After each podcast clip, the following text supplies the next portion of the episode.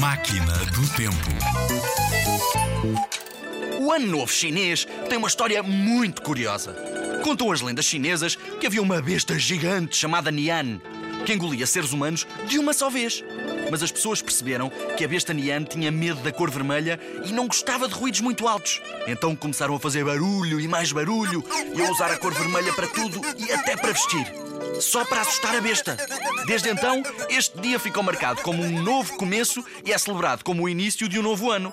Hoje em dia, nas celebrações do Ano Novo Chinês, as pessoas usam roupas vermelhas, decoram as suas casas, muros e negócios com poemas escritos em papel vermelho e dão às crianças o dinheiro da sorte em envelopes vermelhos.